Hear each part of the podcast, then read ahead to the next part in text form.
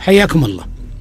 عمرك دخلت يوم من الأيام مجلس ولاحظت للوهلة الأولى لدخولك المجلس إن كل اللي جالسين فيه سواء كانوا اثنين ثلاثة خمسة عشرة عشرين كلهم مدنقين رؤوسهم يعني يطالعون تحت دنقين بالأرض.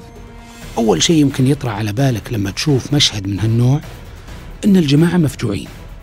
أكيد يا في كارثة وفاة. لا واللي مات مو بشخص عادي. هذا رجل يموت لموته شعب كثير. يا ترى مين اللي مات؟ الواقع إن هالمشهد إنه لما تدخل تشوف كل الناس مطنبسين للأرض أصبح يتكرر كثيرا وربما يوميا في هالديرة وفي غيرها. أبشركم ما عندنا الحمد لله لا أوبئة يطيح منها كل يوم المئات.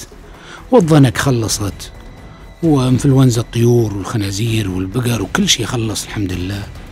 فما عندنا الحمد لله مشاكل إنفلونزات ولا اوبئه ومن فضل الله علينا أننا ما نخوض حرب تحصد شبابنا كل يوم.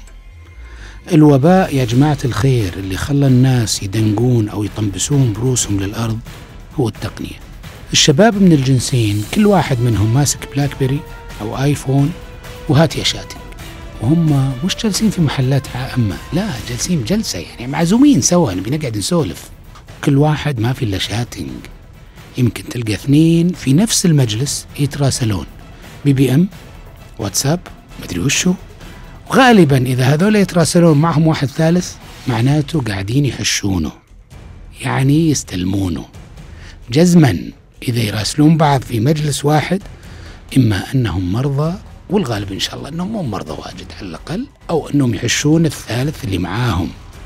بس إنهم شوي مؤدبين فما يبون يقولون له إذا العالم فسكانين ما يتراسلون لا بال BBM ولا بالواتساب يتراسلون بال SMS. ما عندهم من الفسكة مشكلة.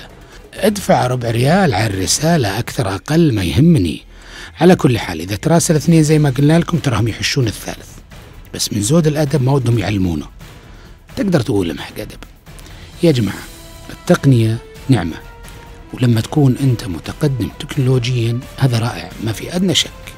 لكن ترى من المؤسف جدا إنه التقدم التكنولوجي يكون على حساب تخلف اجتماعي عشان ما نصير بكرة مجتمع مصاب بالتوحد بنسبة 99.9% مثل نفس نتائج انتخابات الزعماء العرب قبل الثورات. سلامتكم.